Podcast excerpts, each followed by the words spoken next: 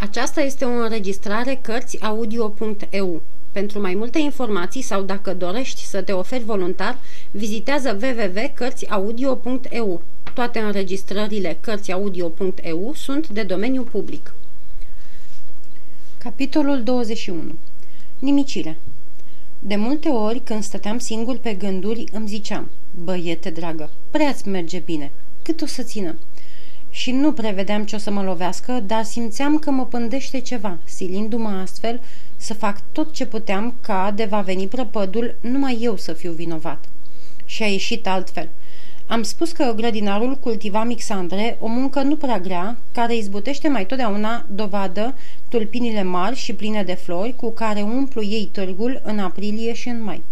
Singura dibăcie a celui care le cultivă e să știe să aleagă pe cele învoalate, căci celelalte n-au căutare, prin urmare, fiindcă din sămânța pusă jumătate ies într-un fel și jumătate în alt fel, e în interesul lui să nu țină decât pe cele învoalate, altfel ar îngriji degeaba sute de tulpini pe care ar trebui să le arunce în vremea înfloritului, adică după un an de creștere. Alegerea se face după niște anumite semne care se ivesc în frunze, dar nu știu toți grădinarii căci oarecum un secret păstrat numai de câțiva, Așa că, la cuvenita vreme, cei care nu știu cheamă pe cei știutori cum ar chema cineva un doctor sau un expert. Moș Petre era unul dintre cei mai dibaci. Cum venea vremea alesului, îl întindeau toți din toate părțile. Vremuri urâte pentru noi și mai ales pentru Etienet, căci confrații nu se puteau întâlni fără un păhărel, două sau trei, așa că, după ce dădea pe la 5-6 grădini, se întorcea acasă roșu, bâlbâindu-se și tremurând. Nu se culca odată fata până să nu se întoarcă el, chiar de se întorcea foarte târziu. Și atunci, dacă eram treaz, le auzeam de alături convorbirea. De ce nu te-ai culcat?" o întreba el, fiindcă poate ai nevoie de ceva. Va să zică, domnișoara jandarmă pândește. Dacă nu aș veghea, cu cine ai vorbi?" Vrei să vezi dacă umblu drept? Ei, poftim, am să mă duc până la ușă fără să mă clatin." Și auzeam pașii lui troncănind încurcat. E bine, Liza?" întreba tot el. Da, doarme, să nu faci zgomot." Zgomot? Eu? Eu merg drept și trebuie să merg, deoarece fetele își învinuiesc părinții. Ce-a zis că n-am fost la masă? S-a uitat la locul tău. Da, da. O dată, de două ori, de mai multe ori? De mai multe ori.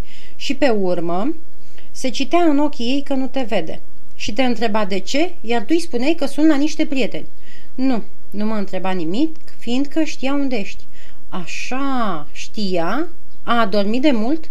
Mai adineauri, vrea să te aștepte. Dar tu, eu vreau să nu te vadă când vii. Bravo, Tienet, bună fată ești tu.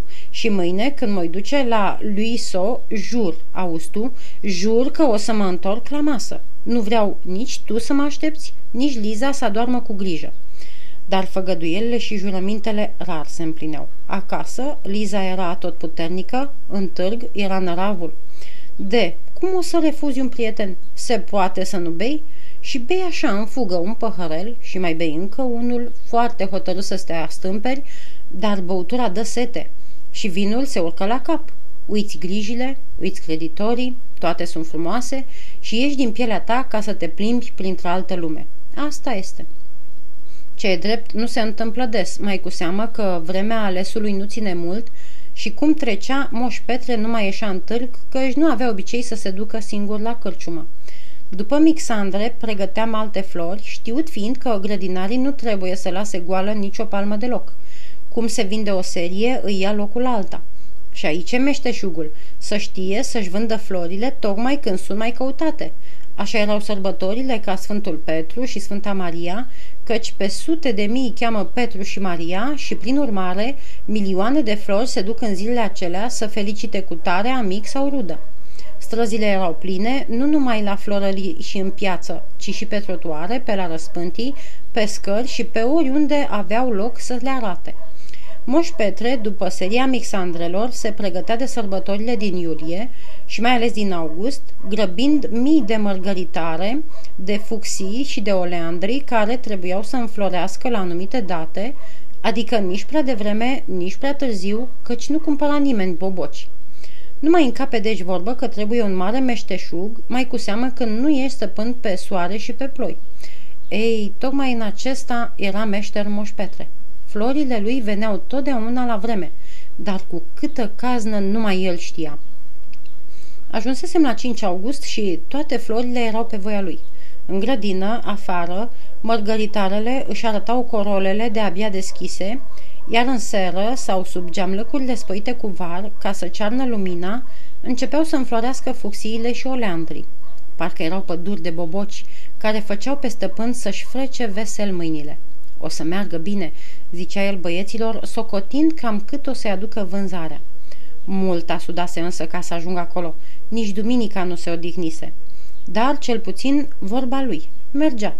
Și, drept răsplată, hotărâse ca în chiar duminica aceea, 5 august, să ne ducem toți să petrecem la Arcueil, la un prieten al lui, tot grădinar. Am fi lucrat până pe la 4, am fi închis poarta cu cheia și am fi ajuns acolo pe la 5-6, întorcându-ne cum vom mânca, ca să nu ne culcăm prea târziu. Cum hotărâsem, așa am făcut. La patru fără ceva, Moș Petre întorcea cheia în broască, strigându-ne vesel. Înainte, eu am luat pe Liza de mână și am început să fugim, însoțiți de lătratul câinelui, care zburda pe lângă noi. Poate credea că iar o să o pornim haimana, meserie mai plăcută pentru el decât șederea acasă unde se plictisea de când nu mă mai jucam cu el. Toți eram dichisiți cu ce aveam mai bun și mai curat. Se uita lumea la noi. Liza, cu o pălărie de paie, cu o rochiță albastră și cu pantofii cenușii, era cea mai drăguță fată din lume, purtând în toată ființa ei o gingașă veselie. Nici n-am simțit cum trecea vremea. Știu numai că, apropiindu-ne de sfârșitul mesei, unul din noi a văzut cerul înnorându-se rău spre apus și, fiindcă masa ne era pusă afară, sub un pom, am constatat numai decât că venea o furtună. Repede, copii!" ne-a zis tatăl. O, au exclamat alții. Chiar Liza dădea din mâini protestând. Nu se poate. Cum o începe vântul, ne trântește geamlecurile. Hai de sus! De data aceasta nu mai aveam ce zice. Știam că geamlăcurile sunt o adevărată avere și că spargerea lor ar fi o sărăcie. Eu plec înainte. Haideți cu mine, Alexe și Benjamin. Remi vine în urmă cu fetele. Și au pornit, lăsându-ne mult înapoi, fără chef de glumă. Cerul se întuneca mereu și furtuna începuse a-și trimite praful pe care îl aduceau vârtejele de vânt. Când dădeam de câte un asemenea puhoi, trebuia să ne oprim, să ne întoarcem cu spatele și să ne astupăm ochii. Tunetul bubuia în depărtare, apropiindu-și din ce în ce supărarea scăpărată de fulgere. Eu și Etienet luasem pe Liza de mână și o duceam cam greu, căci nu se putea ține de noi. Dacă ne prinde furtuna. Dar cei trei, tatăl și băieții ajunseseră? Pentru ei, întrebarea era mai gravă ca pentru noi, căci noi ne feream numai să nu ne ude, pe când ei trebuia să scape geamurile, adică să le închidă pe toate ca să nu le ia vântul pe dedesubt și să le spargă. Bubuiturile se îndesau. Norii se îngroșaseră, parcă ar fi fost noapte. Când îi rupea vântul, vedeai dincolo de ei văgăuni arămii care atât așteptau, să toarne.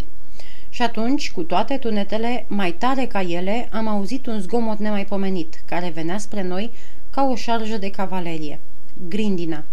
Ne-a izbit întâi cu doi bobi, apoi cu sute și pe urmă s-a năpustit nebună. Trebuia să ne adăpostim undeva. N-am văzut de când sunt așa grozăvie. În câteva clipe s-a umplut strada de o pătură albă ca iarna. Piatra era cât oul de porumbiță și asurzitorul uruit al căderii se amesteca acum cu zângănitul geamurilor sparte. De pe case cădeau fel de fel de lucruri, olane în țăndări, tinichele răsucite, tencuială ruptă și mai ales grămezi de ardezie care negreau albeața grindinei. Vai, geamlecul nostru!" A strigat Etienet. Poate fi scăpat. Aș, chiar de-au ajuns înainte, n-au avut vreme să închidă tot și să acopere cu paie. Ne-am prăpădit. Am auzit că grindina nu bate pretutindeni. Prea suntem aproape ca să ne fi cruțat. Dacă o fi bătut și acolo ca pe aici, bietul tata rămâne pe drumuri. Nu știi cum aștepta banii aceștia. Fără să știu bine prețurile, auzisem că geamurile costau între 1500 și 1800 de franci suta. Am înțeles, deci, numai decât ce prăpăd ar fi fost pentru noi dacă ar fi spart cele 600 de ochiuri, fără să mai număr sera și plantele. Aș fi vrut să întreb pe Etienet, dar de-abia ne puteam auzi, așa uruia grindina, și apoi nici n-avea chef de vorbă. Se uita în sus, în aer, cum se uita un om când îi arde casa. 5-6 minute să fi ținut puhoiul și s-a oprit odată, pe loc, cum începuse. Norul s-a dus spre Paris și am putut ieși din gangul în care ne ascunsesem. Pe stradă, piatra ne aluneca sub picioare, ca pietrișul pe șosele, și așa de multă era că ni se înfundau ghetele. Cum era să umble Liza cu pantofii de pânză? Am luat-o în spinare. Veselia ei de la plecare se prefăcuse în cea mai amărâtă tristețe. Am ajuns curând acasă, unde am găsit poarta de perete și am intrat iute în grădină. Vai, ce priveliște! Totul era spart, rupt și pisat. Geamurile, florile și grădina făceau un morman de neînchipuit. Din frumusețea aceea de grădină nu rămăsese nimic. Unde era tatăl? L-am căutat, fiindcă nu-l vedeam nicăieri, și am ajuns căutându-l la sera cea mare, care nu mai avea niciun geam. L-am găsit stând, adică era căzut pe un scaun, cu amândoi băieții lângă el. O, copiii mei, bieții mei copii!" ne-a strigat el cum ne-a văzut. Și, luând pe Liza în brațe, a început să plângă, căci prăpădul nu era atât de mare la vedere cât era în urmări. Băieții mi-au spus ce așteaptă. Cumpărase grădina de vreo 10 ani și cel care îi vânduse locul îl împrumutase și cu bani ca să-și ia ce îi trebuia pentru a începe, toată suma fiind dator să o plătească atât pe an în 15 ani. Plata trebuia să fie cu atât mai regulată cu cât creditorul atât aștepta o ocazie, adică o întârziere, ca să-și ia înapoi locul cu tot materialul și cu casa clădită pe el de moș Petre, fără a înapoia ce primise timp de 10 ani. Aceasta și fusese specula lui, credința că nu se putea ca în 15 ani să nu se întâmple o întârziere de plată ca să pună mâna pe tot. Și venise în fine ziua. O adusese grindina. Ce avea să se întâmple? N-am stat mult în nedumerire, căci a doua zi de termenul plății ne-am pomenit cu un domn îmbrăcat în negru, cam ursuz, care ne-a dat o hârtie timbrată, pe care erau scrise câteva cuvinte în dreptul unui rând alb. Domnul era portărel și de atunci a venit mereu, așa încât ne-a învățat numele. Bună ziua, Remi! Ce mai faci, domnișoară Etienet? Unde e Alexe?" Și de fiecare dată ne da hârtiile zâmbind ca între prieteni. Tatăl nu mai stătea acasă. Cutreiera orașul. De ce? Nu știu, căci nu mai zicea o vorbă. Umbla pe semne după avocați pentru judecată. Și când m-am gândit iar la judecată, m-am îngrozit. Și Vitalis se judecase și știam ce a pățit. Cu moș Petre a ținut mai mult, până spre ianuarie. Fiindcă nu reparasem sera și nu putusem pune geamurile, am cultivat zarzavatul și flori care nu aveau nevoie de adăpost. Nu ar fi adus mare câștig, dar tot mai bine decât nimic. Și apoi ne dădea de lucru. Într-o seară s-a întors mai abătut ca până atunci și ne-a zis S-a sfârșit, copii. Am vrut să ies ce am înțeles că ce se petrecea nu trebuia să știu și eu. Dar mi-a făcut semn să stau. Ești și tu dintre ai noștri și, cu toate că ești încă tânăr, ai trecut prin destule rele ca să poți judeca. Copii, eu o să plec. Toți, ca într-o vorbă, au scos un strigăt, iar Liza i-a sărit în brațe plângând. Negreșit că nu își lasă cineva copiii de bunăvoie, dar judecați și voi. Am fost o sândi să plătesc și pentru că nu am bani au să vândă întâi tot, iar pentru rest, căci nu o să ajungă, o să mă închidă pe cinci ani, adică să plătesc cu trupul meu, cu libertatea mea, ce nu pot plăti în numerar. Ne-am pus toți pe plâns. Trist, foarte trist, dar cu legea nu pot lupta și mi-a spus avocatul că, mai de mult, era și mai aspră. Când nu-și plătea cineva o datorie, creditorul avea drept să-l facă bucăți. Pe mine nu mă pune decât la închisoare și numai pe cinci ani. Ei, ce să faceți voi în ăștia cinci ani? Toți tăceau. Nici vorbă că m-am gândit în toate chipurile și iată ce am hotărât ca să nu vă las singuri după ce mă vor aresta. Remi va scrie la dreții surorile mele surorii mele Caterina, lămurindu-i, lămurindu-i împrejurările și rugându-o să vină. Ea nici nu-și pierde cumpătul și se și pricepe în treburi, așa încât o să ne chipzuim. Pentru întâia oară scriam o scrisoare și foarte greu mi-a fost. Deși cuvintele lui erau nelămurite, tot lăsa o oarecare nădejde și în starea în care ne aflam era mult să sperăm. Ce? Nu știam.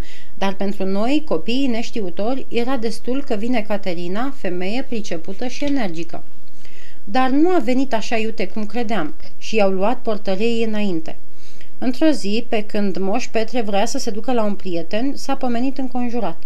A îngălbenit și nu le-a cerut decât să-și sărute copiii. Nu-ți face sânge rău, i-a zis unul dintre cei care l arestau. Pușcăria datornicilor nu e așa urâtă. Sunt în ea și oameni de treabă.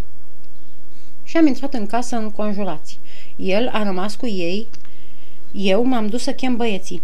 Când ne-am întors, tatăl ținea pe Liza în brațe. Unul din străini i-a șoptit ceva la ureche. Așa e, i-a răspuns el. Bine zici, trebuie.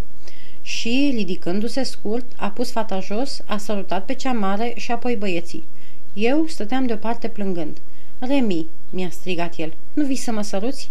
Nu mi-ești și tu copil?" Apoi, întorcându-se către toți și punând mâna Lizei în etienetei, ne-a poruncit. Să stați aici, așa vreau. Și a ieșit. Parcă ne trăznise, așa ședeam toți înmărmuriți în mijlocul odăii, plângând fără să găsim o vorbă. Ce vorbă? Știam de mult că o să-l aresteze, dar credeam că o să vină Caterina să-l scape. Și nu venise. A venit tocmai peste un ceas și ne-a găsit tot acolo, în odaie, plânși și muți. Cea care ne sprijinise până atunci, Etienet, era și ea zdrobită. Stătea împietrită, fără voință, fără hotărâre, prăbușită în durerea pe care nu și-o stăpânea decât de mila Lizei.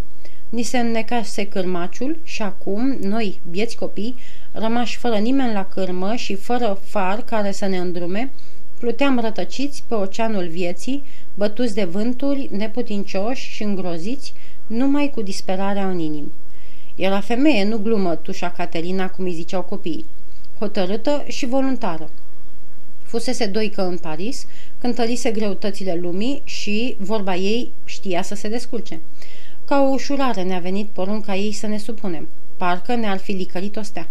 Pentru ea, o țărancă, fără creștere și fără avere, grea răspundere îi cădea în spinare. Un neam întreg de orfani, printre care o fată mare și alta mică, mută. Ce să faci cu ei? Cum să-i ducă pe toți când o ducea greu și singură? Tatăl unuia din copiii pe care i-a lăptase era notar. S-a dus la el și au vorbit. Pe urmă s-a dus la închisoare să se înțeleagă cu fratele său și, după o săptămână de la venire, fără să ne fi spus până atunci nimic din încercările și intențiile ei, ne-a spus ce hotărâse.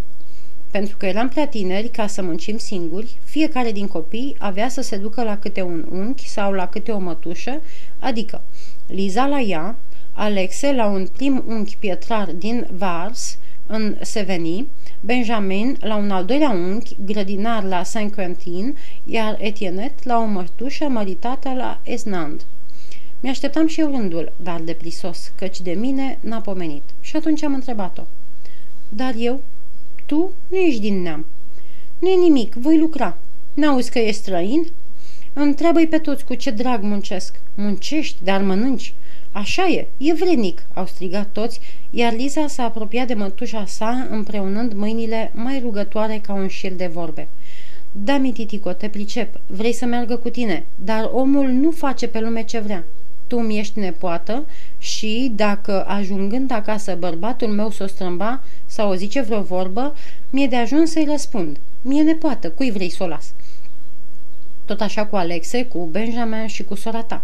Se duc la rude, nu sunt străini. Din ce mănâncă doi, nu pot mânca și patru. Am simțit că nu e nădejde. Avea dreptate. Le eram străin. Nu aveam drept la nimic. Cerând, cerșeam. Și cu toate acestea, tot atât îi iubeam. Băieții ca pe frați și fetele ca pe surori. Tușa însă nu-și călca niciodată hotărârile. I-a vestit că a doua zi vor pleca și ne-a trimis la culcare. De-abia am ajuns în odaie și toți s-au strâns în jurul meu. Cu toată mâhnirea despărțirii, toți se gândeau la mine, tot mă plângeau, tot frații mi erau.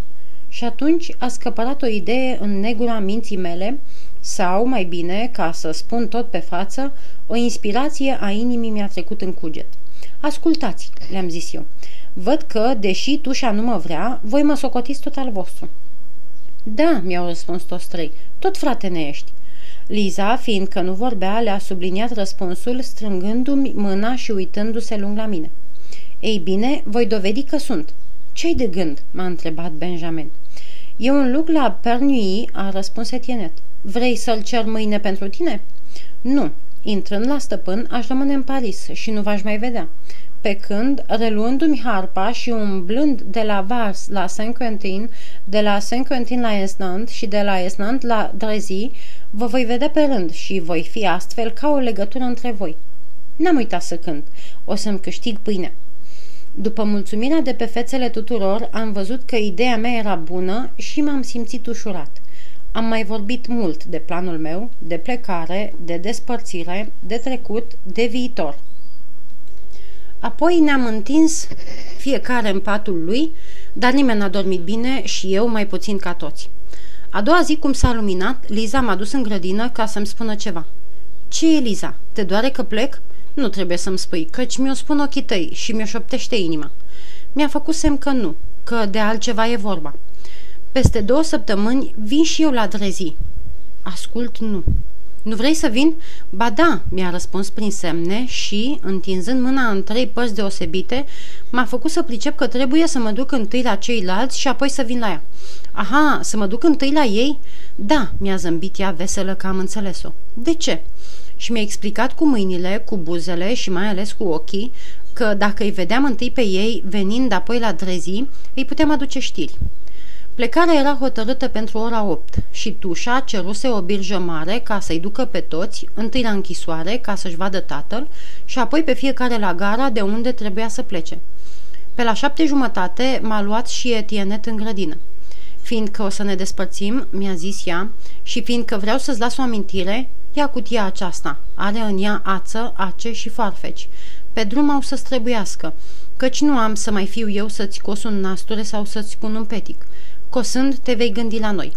În timpul acesta, Alexe ne dădea târcoale și, cum a plecat sora sa, s-a apropiat de mine. Am zece franci. Vrei să-mi faci plăcere? Primește cinci.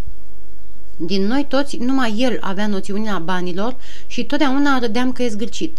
Strângea ban cu ban și îi făcea o plăcere nespusă să-i prefacă în franci noi, pe care îi număra mereu, ciocnindu-i și învârtindu-i la soare. Dărnicia lui m-a emoționat. Am vrut să nu primesc, dar a stăruit, strecurându-mi în mână o bagnotă de cinci, nouă și albă. Mare trebuie să-i fi fost dragostea pentru mine dacă o învingea pe a banilor. Nici Benjamin nu m-a uitat și el mi-a dat un briceag, briceagul lui, cerându-mi însă cinci franci, fiindcă cuțitul taie prietenia. Trecea iute vremea. Mai erau cinci minute până la ora opt. Liza, a strigat-o Caterina. Aș, s-a făcut că nu aude. Cu toate că în grădinile cu flori și cu zarzavatul nu e nimic de plisos și rar găsești plante de chef sau de salon, la noi era un trandafir mare care, fiind într-un colț, nu murise. Liza s-a dus la el, a tăiat o ramură cu doi boboci, a împărțit-o în două și mi-a dat unul. Ah, ce reci și ce goale sunt vorbele când vorbesc ochii. Liza, a strigat-o iar tușa și a fugit. Eu mi-am luat harpa și am chemat pe capii. Cum m-a văzut așa, în hainele de drum, a priceput că iar pornim prin sate, că iar o să sară în voie, că a scăpat de închisoare și a început să mă latre zburdând. Despărțirea a scurtat-o tușa, suind pe Etienet, zorind băieții și luând pe Liza pe genunchi. Apoi, pe când eu stăteam prostește, mi-a închis ușa în nas, strigând birjarului. Haidem! Și-au plecat.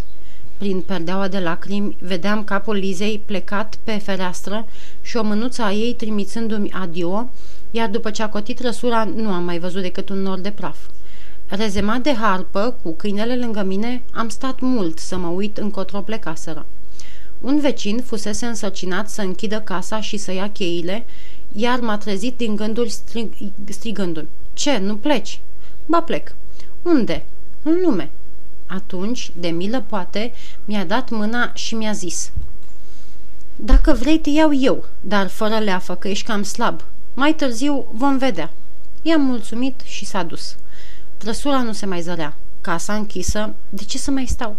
Mi-am pus harpa pe umăr, i-am zis haidem lui Capi și pe când el pornea în salturi, eu mi-am întors ochii de la casa în care trăisem doi ani, cu speranța să trăiesc totdeauna și m-am uitat drept înainte. Soarele era sus, cerul limpede, văzduhul cald. Nu semăna cu gerul din noaptea în care căzusem sleit în pervarzul porții. Așadar, cei doi ani trecuți nu erau decât un popas, iar trebuia să plec. Dar îmi făcuse bine. Mă întărise nu atât trupește, ci cât prin ceea ce simțeam în mine. Nu mai eram singur pe lume. Aveam o țintă în viață, să fiu folositor și să plac celor ce mă iubeau. O altă zare mi se deschidea înainte, spre ea. Sfârșitul părții întâi.